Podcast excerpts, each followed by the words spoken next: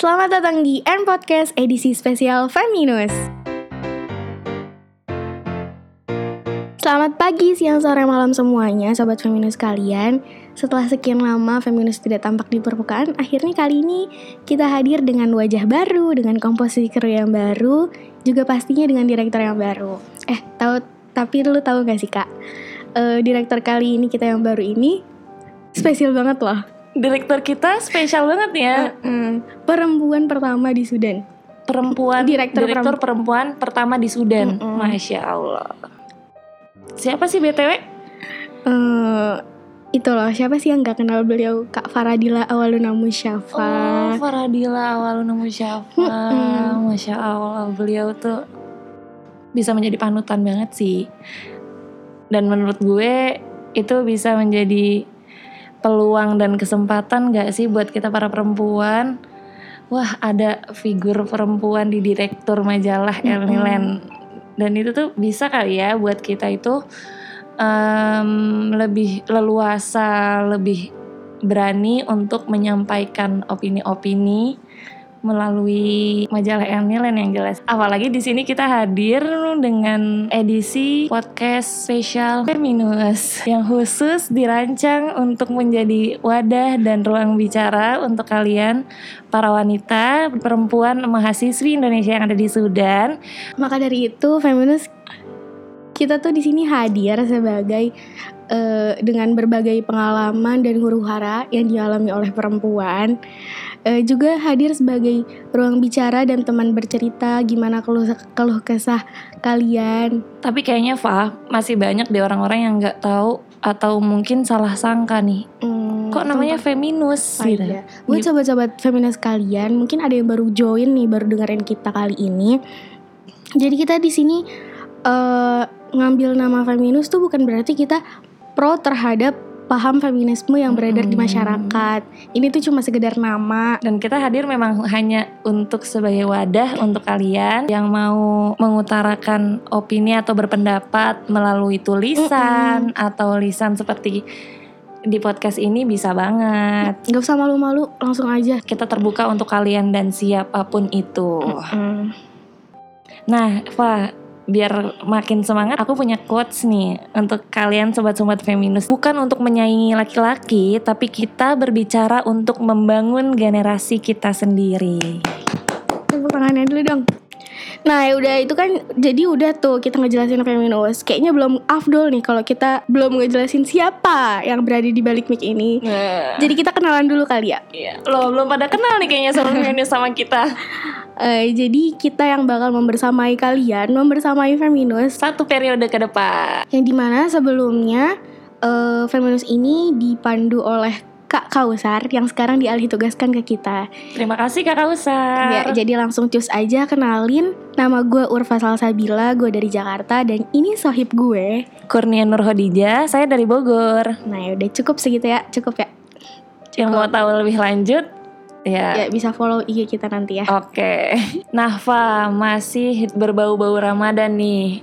Nggak kerasa ya kita sudah masuk ke 10 hari terakhir Ramadan. Hmm, berapa sih? Hamin 5 lebaran ya? Hamil 5 lebaran ya Bentar Allah. lagi banget. Udah beli baju lebaran belum? Weh tenang aja, saya sudah punya banyak koleksi. Weh, sombong. Loh kita kan udah punya seragaman Fa. Oh, iya. Gimana sih? Rasanya tuh pengen banget nggak sih kita throwback? Kita udah ngapain aja selama Ramadan ini? Ibadah apa yang udah kita dapet? gimana kabar imannya, kabar ibadahnya, apa masih di situ-situ aja stagnan ataukah semakin hari semakin meningkat? Ya. Nah, itu perlu dipertanyakan banget sih. Hmm. Kayak kita perlu muhasabah diri gitu nggak sih, Fa?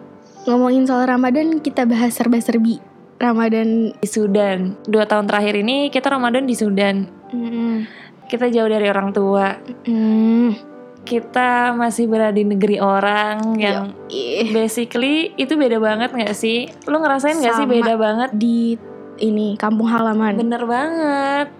Nah Fa, sekiranya kamu udah dapat apa aja nih selama Ramadan di Sudan tuh? Yang Yes. beda sama tanah air. Hmm, apa yang beda sama di Indo ya? Hmm, kunut. Kunut yang setengah jam, Fa. bercanda bercanda Indo nggak ada ya. Ramadan di Sudan itu punya ciri khas yang menurut gue beda banget sih sama tanah air. Apa tuh kira-kira? Lu ngerasain kan suhu di Sudan tuh seberapa tingginya? Ya Allah, udah kayak belum ya belum. Suhu tertinggi yang pernah lo rasain di Sudan berapa, Fa? Berapa ya? Gue 45 deh kayaknya. 45 pernah Hmm, ya? Belum pernah nyampe 51 gitu kayak orang yang dibilangin orang-orang. Gue juga nggak tahu sih kalau misalnya kayak gitu gue udah eh bakal kayak apa nanti. itu tantangan banget sih kita masih kita harus menahan lapar menahan haus di tengah terik matahari. Ya. dan itu menurut gue kayak ujian dari Allah yang berbeda dengan Ramadan-Ramadan yang lain. Di hidup gue ya karena Ramadan di Sudan tuh kalau menurut gue juga menurut gue pribadi ya itu kayak khas banget sih. Mereka tuh dengan keramah tamahannya mereka dengan loyalitinya mereka. Kayak tradisi ini deh yang terkenal di Hmm. Sudan. Siapa tuh yang nggak tahu adalah begal Ramadan. Nah, begal Ramadan. Itu kayak mereka lomba berlomba-lomba nggelar tikar pinggir jalan Hmm. gitu kan untuk memfasilitasi memfa- untuk memfasilitasi orang-orang yang, Yang- berlalu lalang gitu Buka di kan. tengah jalan ya. buka di tengah jalan. Coba kalau di Indo macet-macetan di Mm-mm. tol, emang ada yang tiba-tiba narik gitu. Mm-mm. Ayo sini buka dulu. Aduh, banget sih. Itu tuh udah, begal Ramadan tuh udah jadi kayak ikonik Sudan banget gak sih? Kayak tradisi yang wah masya Allah banget sih. Dan itu menggambarkan bagaimana betapa ramahnya warga Sudan. Nah iya kak, eh di Sudan ini mahasiswa itu kan ada yang tinggal di asrama, ada yang tinggal di luar ya. Nah Hmm. tiap-tiap masing dari itu tuh, masing-masing dari itu tuh pasti kayak punya suka dukanya ya. Lu Pasti. sebagai yang pernah tinggal di asrama gimana tuh kira-kira? Pengalaman apa gitu, cerita gitu.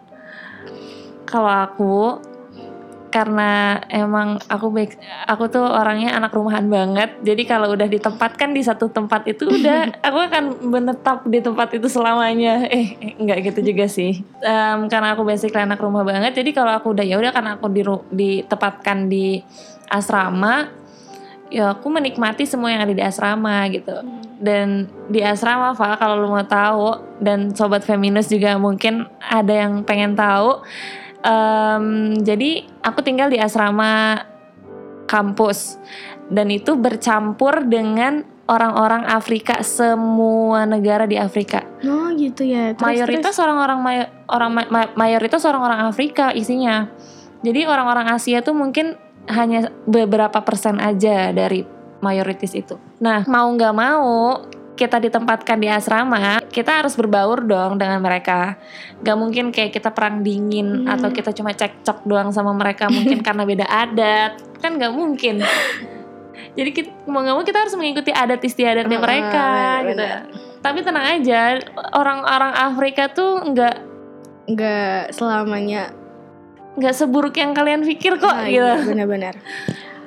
Eh, jadi pengaruh baik apa nih Ki?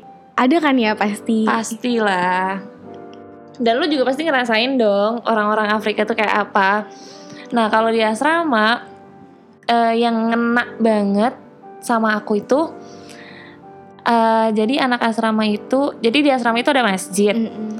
dan setiap Ramadan setiap malam Ramadan deh itu masjid nggak pernah yang namanya sepi dari orang-orang Wah masya Allah dong kalau kayak gitu. parah mereka ihya ulail itu setiap malam nggak ngitung waktu nggak ngitung malam ke 10 atau malam ke berapa Hmm, mereka ngitung malam ganjil, malam genap semuanya tiap malam pasti penuh. bener banget dan ya mau nggak mau kita yang melihat itu Ikutan ke trigger dong pastinya. pastilah nah ya kita juga mau dong fastabikul khairat siapa sih yang nggak mau gitu kan akhirnya ya udah mereka berbondong-bondong ke masjid kita ngikut sempil di nyempil di antara mereka kayak gitu dan itu hampir setiap malam Oh gitu. Terus ada khasnya lagi, tapi ini khas bukan cuma di asrama, pasti lu juga ngerasain kan eh, di masjid-masjid Sudan itu selalu mengadakan yang namanya tahajud jamaah di setiap Hmm. 10 hari terakhir, ya Iya, nggak? iya. Nah,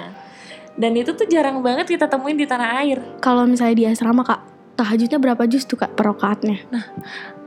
Em, kalau per rakaat kita nggak hitung per, per rakaat berapa ayat, tapi mayorit eh, may- em, kita menghabiskan satu kali tahajud 8 rakaat itu satu juz. Hmm, gitu Masya Allah ya. Jadi kalau dihitung dari awal Ramadan sampai akhir itu ya insya Allah kita hatam Al-Quran dalam satu Ramadan itu.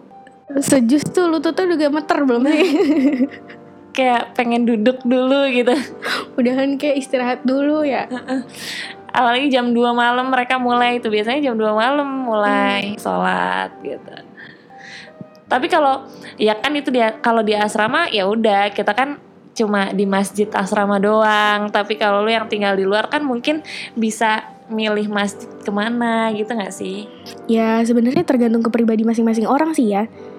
Kan Iya. ada yang rumahnya jauh sama masjid, ada yang Hmm. Tapi kalau misalnya semangat mereka tinggi mah mereka jabarin aja kali ke masjid jam 2 subuh Nah, ikutan iya. tahajud kayak gitu. Nah selain itu ada juga nih yang beda menu buka puasa, Fah. Menu buka puasa dahili itu apa tuh biasanya? yang katanya tuh ngantri-ngantri gitu kan tiap sorenya. Iya banget sih, itu kayak aku dan teman-teman tuh harus ngikutin mereka. Eh, ya karena memang kita udah dibagi kelompok, Hmm, jadi kita di tuh kayak udah kelompok-kelompokan gitu dibagi ya. kelompok Per negara. negara. Em, kita harus ngikutin mereka em, ngantri. Ngantri ngambil makanan. Oh, berarti kayak di pondok makanan. waktu dulu kali Bener ya. banget. Dan itu ngantri setiap sore habis asar itu biasanya udah pada mulai ngantri. Ya tapi nggak us ya Nggak usah berekspektasi tinggi ya makanannya Eh, apa. nah, ekspektasinya nggak. Dapat apa tuh Kak kira-kira? Es, biasa lah ya. Karkade Nah, menu Es sudan lah biasa. yang makin diminum Menu. makin aus. Canda-canda. Tapi bener sih. Tapi buat sobat feminis yang nggak tahu karkade, karkade itu semacam rosella ya. Seduhan bunga rosella. Hmm, Kalau di sini sebutannya karkade. Iya gitu. Nah, dapat karkade itu, terus kita dapat es batu, Balokan. gunduk balokan.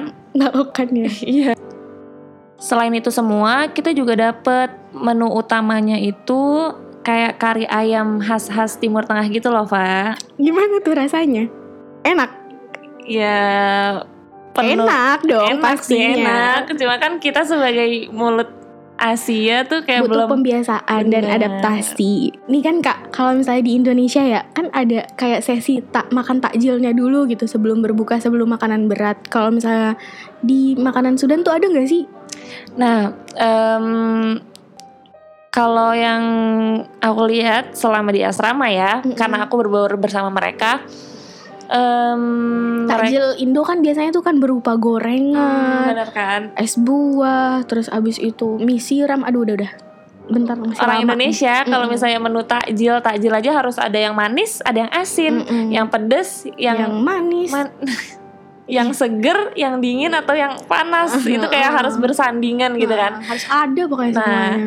Kalau di sini, kalau di Sudan rata-rata, nah kalau di Sudan rata-rata orang-orang sini tuh yang penting mereka air putih otomatis yang pertama. Yang jelas mereka mengikuti surah sunnah Rasul banget. Oh berarti sama kurma. Kurma itu pasti sih. Em, mereka nggak perlu ada tahu isi, Eh, tahu isi. mereka nggak perlu ada risol gitu. Yang penting udah ada kurma, yakfi. Yakfi. Iya. Kholas. Dan aku ngelihat ini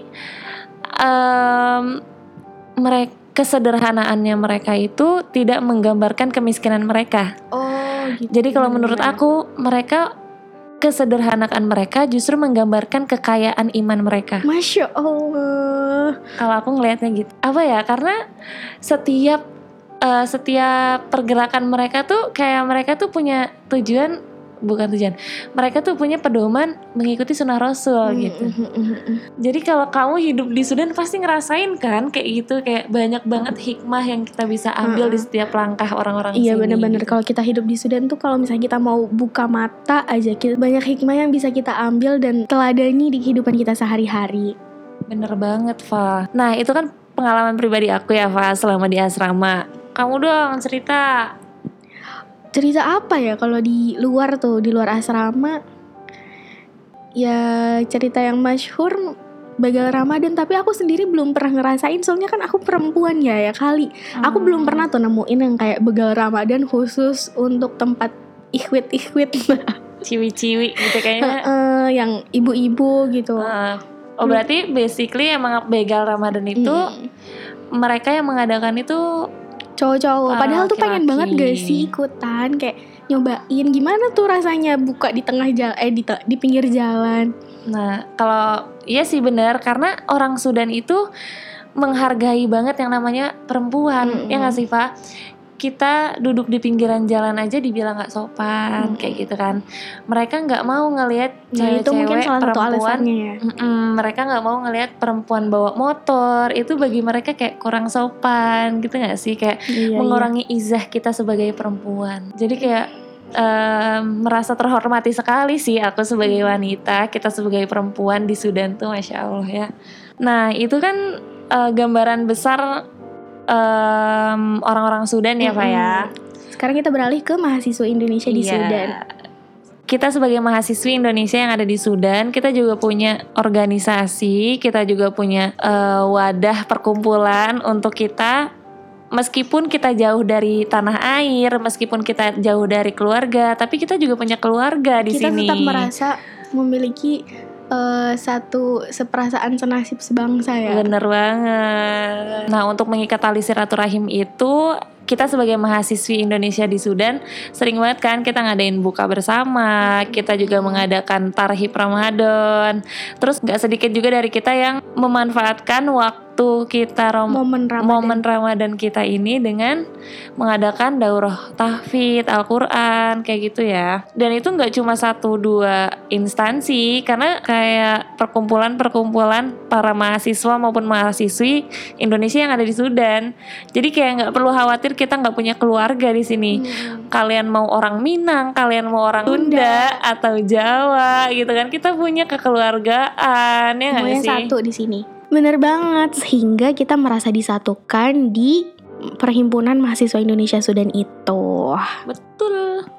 Dan itu yang menurut aku, aku baru ngerasain banget selama di sini sih, Pak. Oh, ternyata anak rantau mereka tuh untuk mengobati rasa rindu terhadap tanah air atau terhadap keluarga, kita tuh membangun chemistry sebagai keluarga di sini. Nah, abis bukber tuh biasanya kita habis kumpul-kumpul kayak gitu, sekalian deh dilanjutin dengan safari masjid. Apa sih safari masjid tuh? Safari masjid tuh biasanya eh, kayak perjalanan dari misal hari ini di masjid ini, besok di masjid ini. Jadi keliling-keliling tuh, mengelilingi seluruh masjid yang ada yang ada di Sudan ini. Jadi ya udah kita tuh kayak pengen eh, ngerasain di tiap masjid tuh pasti feelnya kan beda, imam beda, eh, bacaannya juga beda gitu. Oh, berarti eh, kayak menambah pengalaman ya, kayak misalnya menambah pengalaman kita ya. Karena kan setiap ma- masjid itu memiliki ciri khasnya masing-masing. Mm, Em, misalnya masjid A mereka pakai kiroah apa kiroah yang ini kemudian kita ke masjid yang lain pakai kiroah yang ini sebagai pembelajaran juga bagi kita ya nggak sih pembelajaran, pembelajaran, pengalaman biar nanti ya adalah cerita-cerita kalau udah pulang ke Indonesia Iya. gitu. nah tapi em, ada nggak sih Pak dari kamu pribadi deh pengalaman selama Ramadan atau pelajaran apa yang kamu dapat selama Ramadan Aku pribadi sih ya mm, rasanya tuh kayak ya beda banget sih feelnya sama di Indonesia. Kalau di Indonesia kan kita kebanyakan bukber tapi lebih banyak hahihinya ya guys sih. Kalau di sini tuh lebih kerasa Ramadannya jadi tuh kita tuh kayak berlomba-lomba gitu mau jadi fastabikul khairat eh, bagusin ibadahnya lebih deketin ke robnya gitu meningkatkan ibadah gitunya jariahnya banyak banget ya orang-orang Sudan. Ya Mm-mm. Allah kayak kita sebagai orang asing dan pendatang tuh bisa mendapatkan hikmah dan pelajaran banyak banget Mm, dari mm, mereka. Benar banget benar banget. Jadi ya itu kayak aku tuh selalu berpikiran Sudan dengan segala kesederhanaannya bukan berarti mereka tuh miskin. Tapi justru Sudan dengan kesederhanaannya itu menggambarkan bahwa mereka tuh kayak kayak akan ibadahnya kayak akan hikmah Hmm. kayak akan iman dan insya Allah takwanya mereka ya Semoga malam-malam kita diterima ya. Nah, jadi itu serba-serbi Ramadan di negeri Sudan ini. negeri usah- seribu darwis iya, nggak usah panjang-panjang. Jadi apa nih kira-kira hikmah yang bisa kita ambil dari perbincangan kita kali ini. Pertama, Eh, jadi tuh setiap tempat tuh pasti punya ciri khas dan warnanya masing-masing dalam kebudayaannya gitu. Yang harus bisa kita hargai dan kita terima. dan justru kita bisa mengambil hikmah dan pelajaran dari itu semua. Mm-mm. Benar nggak sih? Justru itu bisa buat pengalaman Iya, nggak sih? Itu tuh jadi pengalaman dan di nanti di kemudian hari bisa kita ceritakan ke anak cucu kelak. Nak nak nak. Ibu gini loh kemarin. Ya Allah. Ibu waktu di Sudan, ya. Udah tuh mulai. yang kedua. Eh puasa itu hukumnya wajib ya? Bagi tiap muslim mukalaf balik. Akil. Akil. Nah jadi gimana pun keadaannya panas nggak panas, gerah nggak gerah, eh aus nggak aus, ya tetap nggak boleh mokel. tetap harus bagaimana cara kita memaknai bulan Ramadan ini. Mm-mm. tenang semuanya itu adalah ujian dari Allah. Dan terakhir yang terpenting dan yang paling penting semoga apa-apa yang udah kita maksimalin di bulan Ramadan ini nanti setelah Ramadan gimana caranya bisa kita tetap istiqomahkan dan eh, nggak menurun. Dan kita bisa dihadapkan kembali. Ramadan berikutnya dalam pribadi yang lebih baik lagi. Amin amin. Nah mungkin cukup sekian dari kita. Serba-serbi Ramadan selama di Sudan.